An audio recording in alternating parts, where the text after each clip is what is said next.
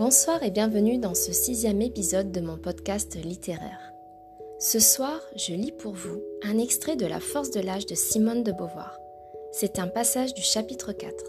Nous partons à Chamonix pour les vacances de Noël. Les vacances de Noël furent marquées par une importante innovation. J'en pris l'initiative, ou du moins je le crus. J'ai réalisé par la suite que souvent mes inventions ne faisaient que refléter un mouvement collectif. Depuis quelque temps, les sports d'hiver, autrefois réservés à de rares privilégiés, étaient devenus accessibles aux gens de conditions modestes qui commençaient à s'y précipiter. L'année passée, Lionel de Roulet, qui avait passé son enfance dans les Alpes, qui connaissait tous les secrets du télémarque et du Christiana, avait entraîné ma sœur, Gégé et d'autres amis à Val d'Isère. C'était un petit village mal équipé. Néanmoins, il s'était beaucoup amusé. Je ne pouvais pas laisser passer sans y goûter un plaisir qui était à ma portée et je convainquis Sartre. Nous empruntâmes à la ronde des équipements sommaires et nous nous installâmes dans une petite pension à Montroc, en haut de la vallée de Chamonix. Nous louâmes sur place de vieux skis qui n'avaient même pas de car. Tous les matins, tous les après-midi, nous nous rendions dans le même pré en pente douce. Nous montions, nous glissions jusqu'en bas et nous recommencions. Quelques débutants s'exerçaient, comme nous, à tâtons. Un petit paysan de 10 ans nous montra comment il fallait s'y prendre pour tourner. Le jeu nous divertissait, malgré sa monotonie. Nous aimions apprendre, n'importe quoi. Et jamais encore je n'avais touché à cet univers sans odeur, sans couleur, d'une blancheur massive, où le soleil semait des cristaux irisés. À la nuit tombante, nous revenions vers l'hôtel, nos skis sur l'épaule, les mains gourdes. Nous buvions du thé, nous lisions un livre de géographie humaine qui nous enseignait les différences entre les maisons blocs à terre et les maisons blocs en hauteur. Nous avions aussi emporté un gros ouvrage de physiologie. Nous nous intéressions surtout au système nerveux, aux récentes recherches sur la chronaxie.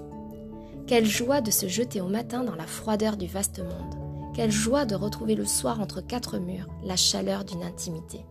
Ce furent dix jours lisses et scintillants comme un champ de neige sous le bleu du ciel.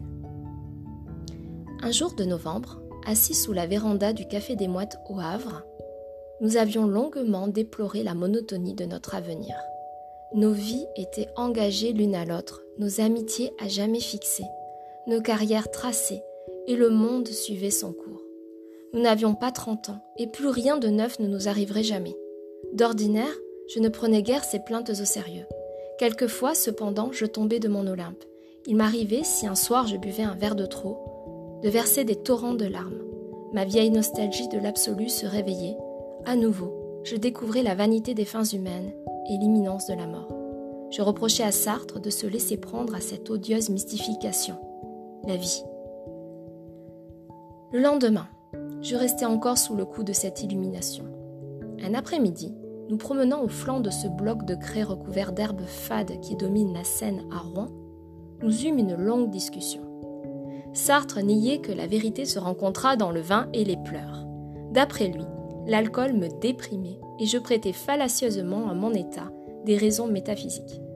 Moi, je plaidais qu'en détruisant les contrôles et les défenses qui normalement nous protègent contre d'insoutenables évidences, l'ivresse m'obligeait à regarder celle-ci en face.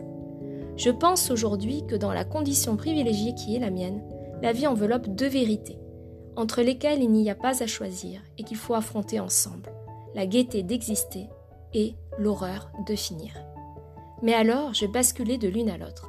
La seconde ne l'emportait que par de brefs éclairs, mais je la soupçonnais d'être plus valable.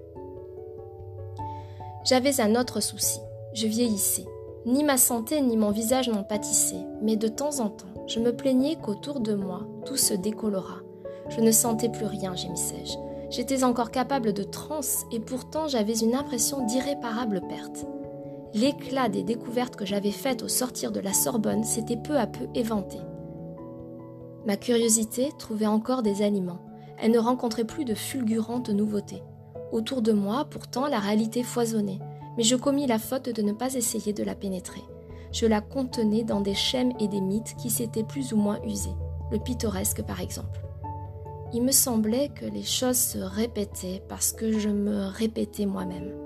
Cependant, cette mélancolie ne troublait pas sérieusement ma vie. Bien, j'espère que cette écoute vous aura plu. Je vous souhaite désormais une, belle soirée et de belles lectures. Je vous dis à très bientôt.